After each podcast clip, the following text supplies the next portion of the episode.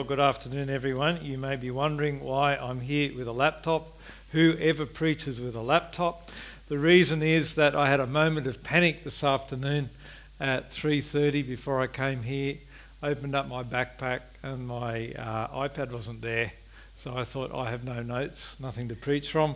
Then I thought, ah, I can preach from my uh, laptop. So apologies for that, but uh, we'll make the best of it. Um, let's come before God and pray before we start. Father God, uh, thank you for your word in Deuteronomy 4. Uh, we pray that you will give us ears to hear what you have to say to us um, about listening to your word, remembering what you have done, and turning away from idols and not making you into an image that we want to shape you into. We pray, Father, that your Spirit would speak to us. In Jesus' name, Amen. when Julie and I first went to Taiwan uh, to be missionaries, one of the first things that we did was go to a local temple. Uh, we did that because we wanted to find out how the locals worshipped. Um, a lot of them were, the majority of the population were Buddhist or Taoists, and typically people went to the temple to worship. We found a very enthusiastic man who wanted to give us a tour uh, of the uh, temple. He was very proud and excited to show us a new idol that they were, they were building. And we should have a picture of it. There it is. Uh, so that's, that's what they were building. They were still, as you can see, they were still putting the finishing touches to it. And he went into a great deal of detail to explain to us how it was made firstly with several layers of plaster, and then over the top a layer of metal, and then over the top of that, that gold colour is, is actual gold, uh, gold um, something or other. Um, it's very expensive. Uh, months of building went into it, and it, it cost thousands of dollars that were paid for by donation uh, from the worshippers in the, in the community. But what really impacted Julie and I was the fact that of how futile it was. The fact that people built this idol and then the same, the same hands that built it would turn around and bow down to it and worship it a God designed by humans, shaped and crafted by people. And then they turned around and bowed down to this lump of metal and plaster. It may seem ridiculous for us, but for many of us, we might even have family uh, or relatives, or at least people we know, who worship idols. Coming from Chinese or Vietnamese culture, it's not uncommon for people that we know to do that. And for the Israelites in Deuteronomy, it was a very real temptation because their God, the Lord, who took them out of Egypt, is dangerous and demanding, a consuming fire who demands their total allegiance. But an idol, on the other hand, is safe. An idol can be controlled and manipulated, it can be put in its place. So there was a very real temptation for the Israelites, and there's a very real temptation for us to worship a God that we can control. We saw last week, um, Pete took us through Deuteronomy 1 to 3. In those chapters, we saw that God's people had a pathetic track record of being able to live up to those demands and be faithful to the Lord. They failed miserably. And as we come to Deuteronomy 4, we find ourselves asking the question how on earth are these people going to get it right? How can they live with a holy God who demands so much of them? And it's a question which isn't just a piece of ancient history, because we are no different to the Israelites. We are also just as prone to making God in our own image and worshipping a God of our convenience rather than the living God who demands our whole life. Well, we saw in the first three chapters of Deuteronomy the sad, depressing story of God bringing the Israelites to the verge of going into the land. But just as they were about to go in, they shipwrecked all of God's good plans for them. They refused to trust that God could overcome the people already living in the land. And so they shipwrecked their chances of going in. In the last section of chapter 3, Moses reminds the Israelites that because of you, God wouldn't let him into the land. Now, it wasn't actually these people who were standing before Moses who rebelled. It was their previous generation, it was their parents. But Moses is making a deliberate point. He's telling the people there, standing there before him that day, you are just the same as your parents. You were rebellious, sinful, who left to your own devices would act in exactly the same way that your parents did. And that brings us to the question that chapter 4 answers how can God's people ever succeed in going into the land and living with a holy God who demands so much of them? Their track record was dismal.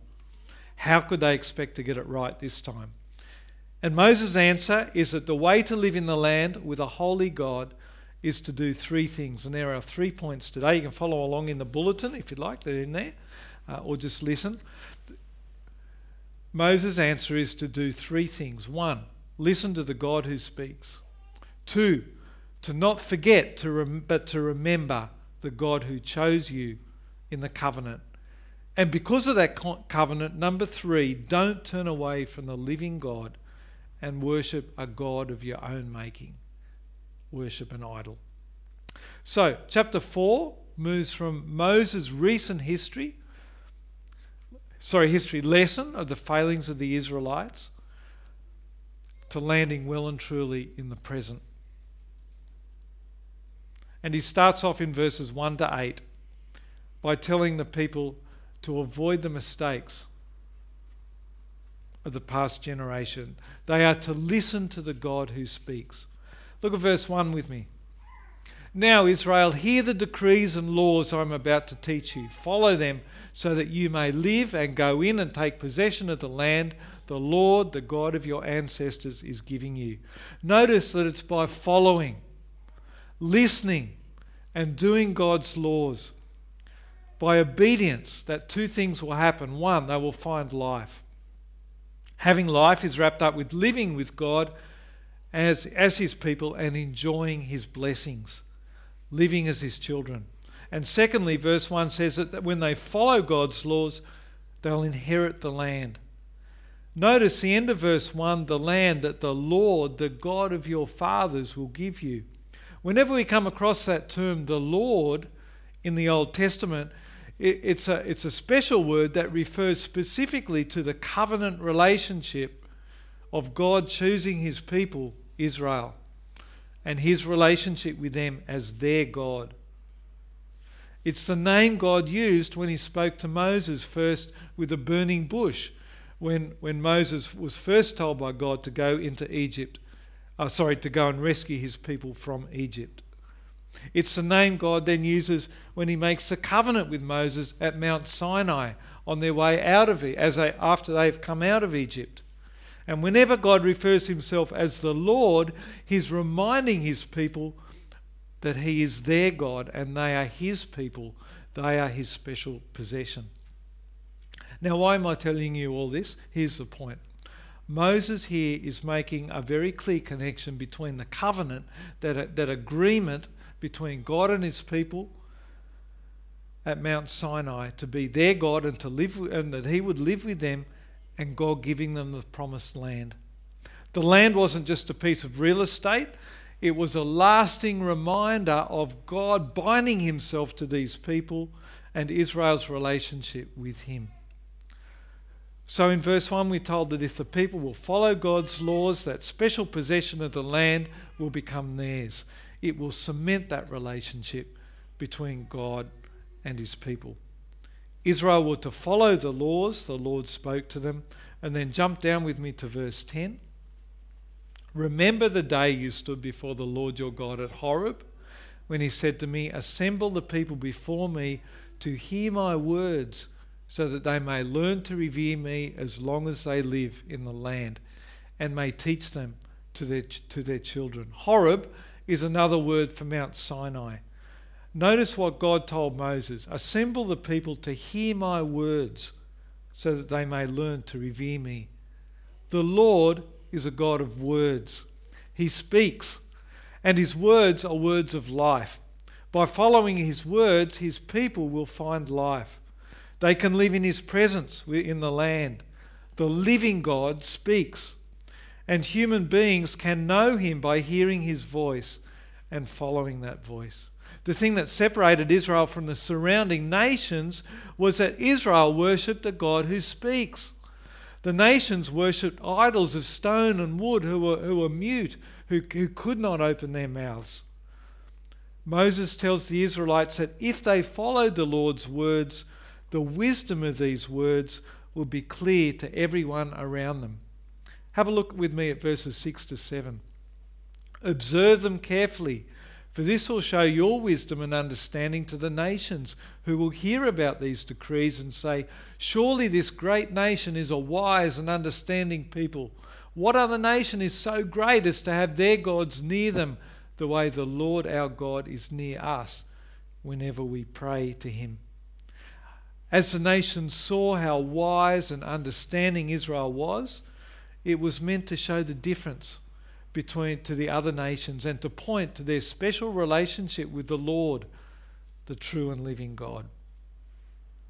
But for Israel to keep following the laws of the Lord, to keep being faithful, they also needed to do something else. They must not forget what God has done for them in the past, but they must remember that God chose them, which is the focus of the second section. Remember the God who chose you, verses 9 to 14. Have a look with me at verses 9 and 10. Only be careful and watch yourselves closely so that you do not forget the things your eyes have seen or let them fade from your heart as long as you live. Teach them to your children and to their children after them. Remember the day you stood before the Lord God at Horeb. Do not forget what you've seen. And what's the result to be? So that those things are in your heart. You cherish them, you hold them close to you. Teach your children and, and to their children after them so that they will know the Lord. And then, as we saw earlier, verse 10 remember the day you stood before the Lord at Horeb, Mount Sinai. Who does Moses stay, say stood before the Lord? You. But as we heard before, it wasn't you at all, it was the previous generation.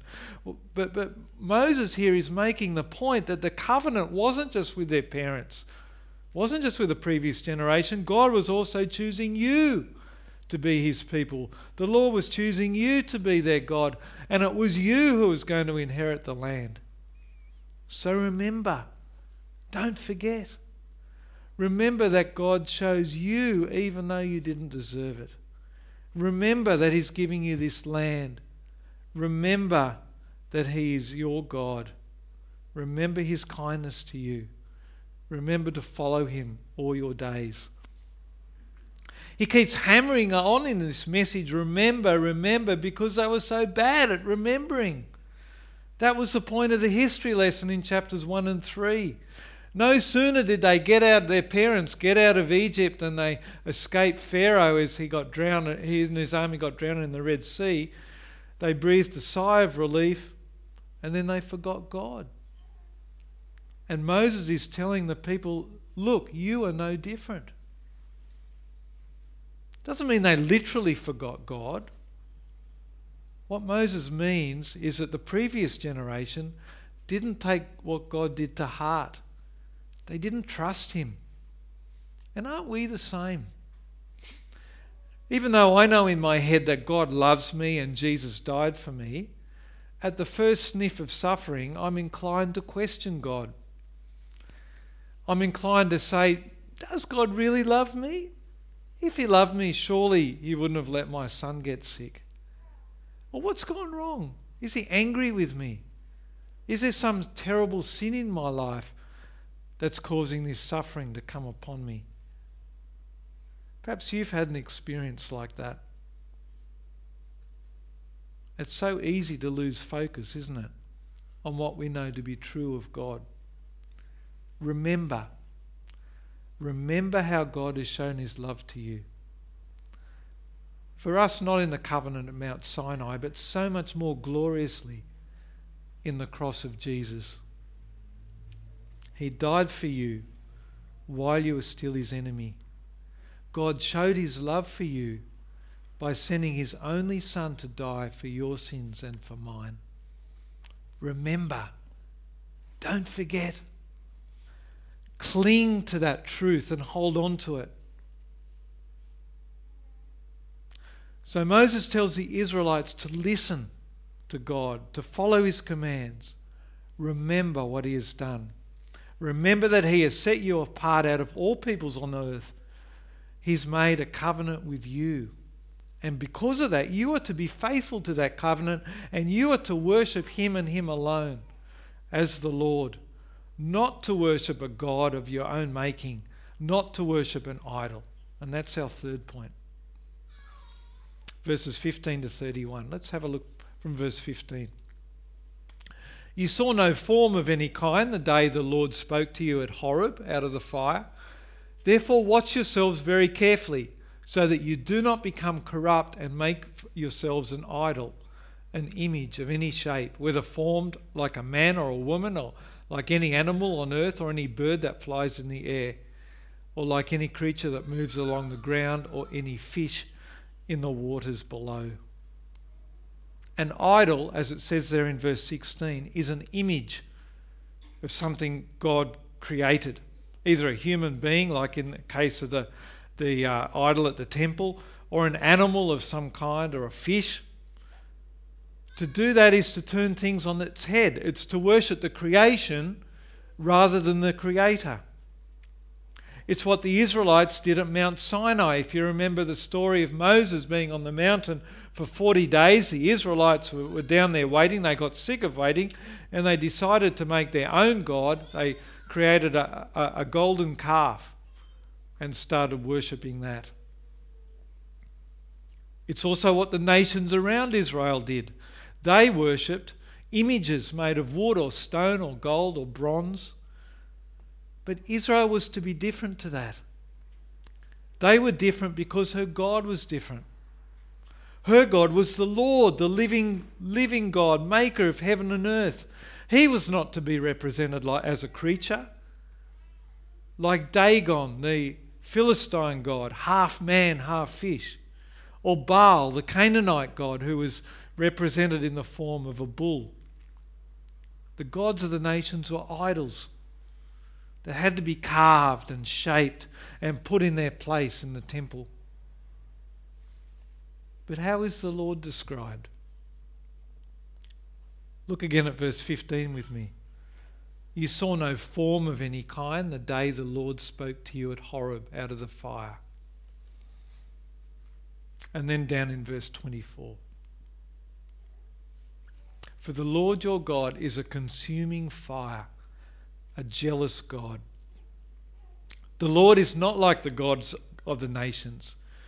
He can't be shaped into something that we want to make him into. He can't be made into an image.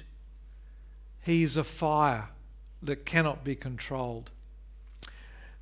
Recently in the news last couple of weeks, remember there'd been some there were some awful bushfires in the states north, up in a little place called Rappville, around that area.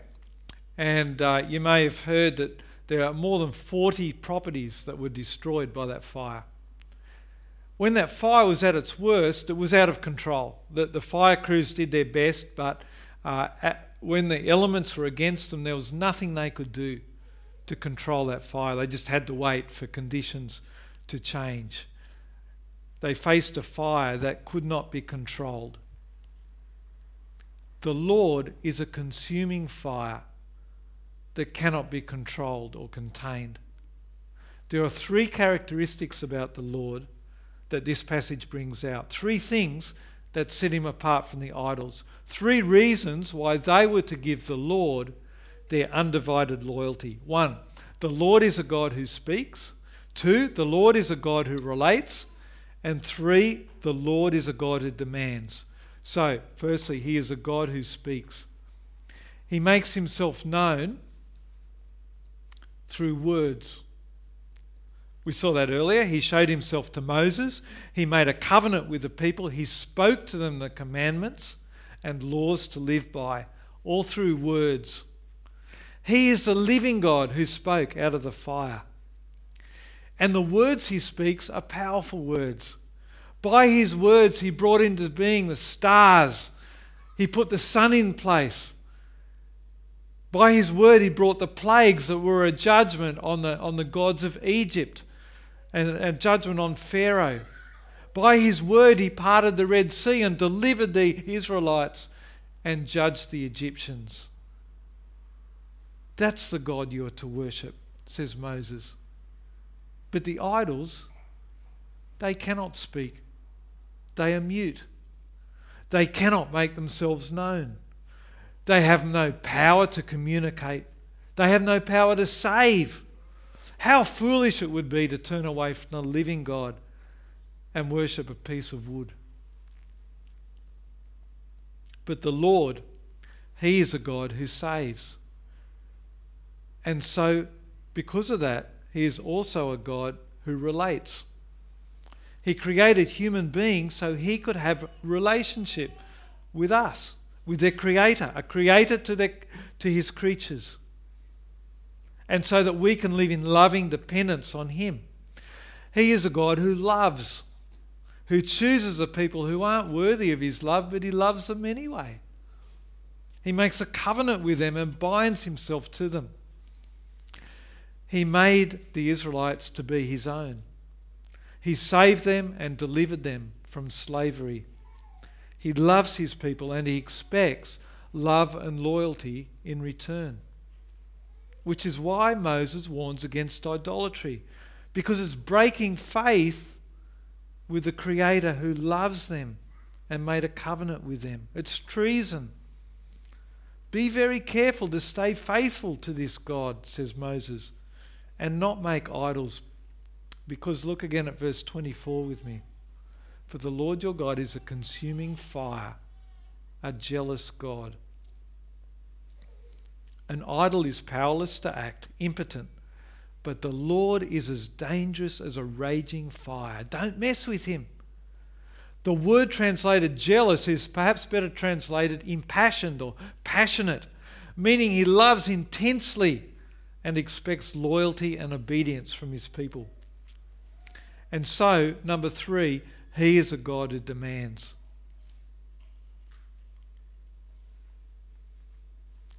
Have a look at verse 25 with me. After you have had children and grandchildren and have lived in the land a long time, if you then become corrupt and make any kind of idol, doing evil in the eyes of the Lord your God and arousing his anger, jump down to verse 27. The Lord will scatter you among the peoples, and only a few of you will survive among the nations to which the Lord will drive you. There you will worship man made gods of wood and stone which cannot see or hear or eat or smell.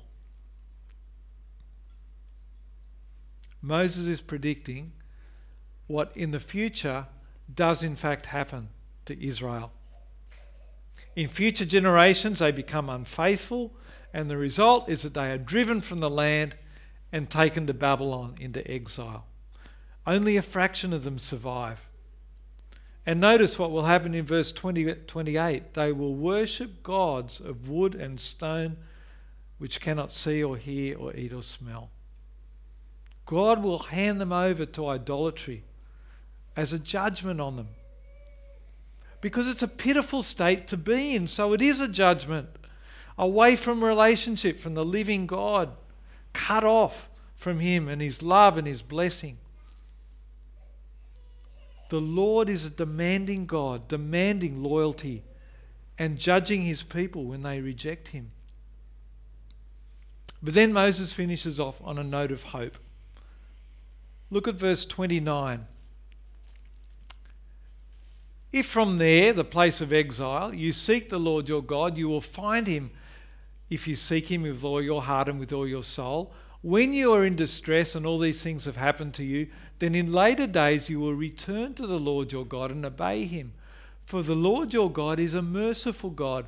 He will not abandon or destroy you or forget the covenant with your ancestors, which he confirmed to them by oath. Because the Lord is a gracious God, he keeps his promises. He will not forget his covenant. But still, the question is left hanging will the people keep their side of the bargain? Or will Moses' warnings of exile be the final word? It leaves a dark cloud hanging over the prospects of this flaky people. And they are left wondering, and we are left wondering, how can this people ever live in the land with such a holy God, with this consuming fire who demands absolute loyalty? And we find ourselves asking the same question. Not, not for the Israelites, but for us. How can we live a, with a God who demands so much? Because if we're honest with ourselves, we recognize that we are just as prone to wandering from away from God and worshipping an idol, just as the Israelites were. Now, at this point, you might be thinking, wait a minute, Marshall, I'm, I've never gone into a temple like that and, and burned incense or bowed down to a false god like that. To which I will answer, no, I, I, I uh, suspect you haven't done that. But what we have done is manipulated God into our own image. When I'm confronted with a living God, demanding relationship with Him entirely on His terms, how do I respond? Too often I respond by trying to manipulate God to my terms, to water down those demands, to make them more manageable. And I strongly suspect that you do that too. And that is idolatry. It's making God into an image that we can control. The Lord, the God of Deuteronomy, we've seen, is a consuming fire, a God who refuses to be confined to a place or a form. The idols that the nations worshipped, on the other hand, were a human creation that they were put in their place and moved according to human will. Don't we try to do that with God? Don't we try to put him in his place? Or compartmentalize him. To say to him, Lord, come and tra- take control of my life, but only don't but only up to this point. These areas of my life, my sexuality or, or my studies or my my hobbies or my ambitions, don't, don't come there. You can have the rest of my life, but only come this far. Don't we all do that with God? Don't we subtly make God into an image that we create ourselves when we ask Him to bless our ambitions for a successful career or a happy and healthy family and expect Him to tag along with our plans? But when we read the difficult, demanding things God says to us, like, take up your cross and follow me, we never really allow that voice to get inside our head and challenge our comfortable middle class lifestyle. Now, I, I know these words might sound pretty strong, but I want to I want to make it clear that first and foremost, I'm preaching to Marshall because I know how easily these things come to me. Trying to squeeze God into whatever image is comfortable for me. Mold him into a God of convenience. But I suspect that I'm not alone. I suspect that you and I have the same problem. And so we might find ourselves asking the same question we asked about the Israelites. How can we ever hope to live with a God who is so demanding, so holy, who is a consuming fire? The answer is found in the New Testament. In the beginning of John's Gospel, John chapter 1, verse 14 says, The Word became flesh and made his dwelling among us. Remember that in Deuteronomy 4, the Lord is a God who speaks out of the fire? In John's Gospel, we, we hear that same voice. We hear the God who speaks, who is the Word of God. But now he takes on human flesh. He becomes a man like us. But unlike us, Jesus listened to his Father and obeyed him perfectly. Unlike us, he remembered his Father and was loyal to him even to the point of dying on a cross. And unlike us, he refused to worship other gods or manipulate his own Father into his own image, even when that meant that he obeyed to the point of going to the cross and dying. Jesus succeeded where the Israelites failed. He succeeded where we've failed by perfectly obeying the Father. He is our champion. He is our perfect representative. And finally, He died to carry our failure on His own back. He died for your sin and mine. He died to fulfill God's promise to the Israelites in the covenant with Moses. Jesus was the perfect Israel where Israel failed, where we've failed. He died so that Israel could live with God and so that you and I could also be his people and to live with him. If the Israelites, for the Israelites, it meant that they could live in the land if they obeyed their God, that they could dwell with him as their people. But for us, because of what Jesus has done, he allows us to live with Him, not in the land, not in a physical piece of real estate, but somewhere so much better the new creation. Because of Jesus, that's our future. To live with Him in a perfect world forever. Going to get the band to come up again, and uh, let's let's think of that as we sing.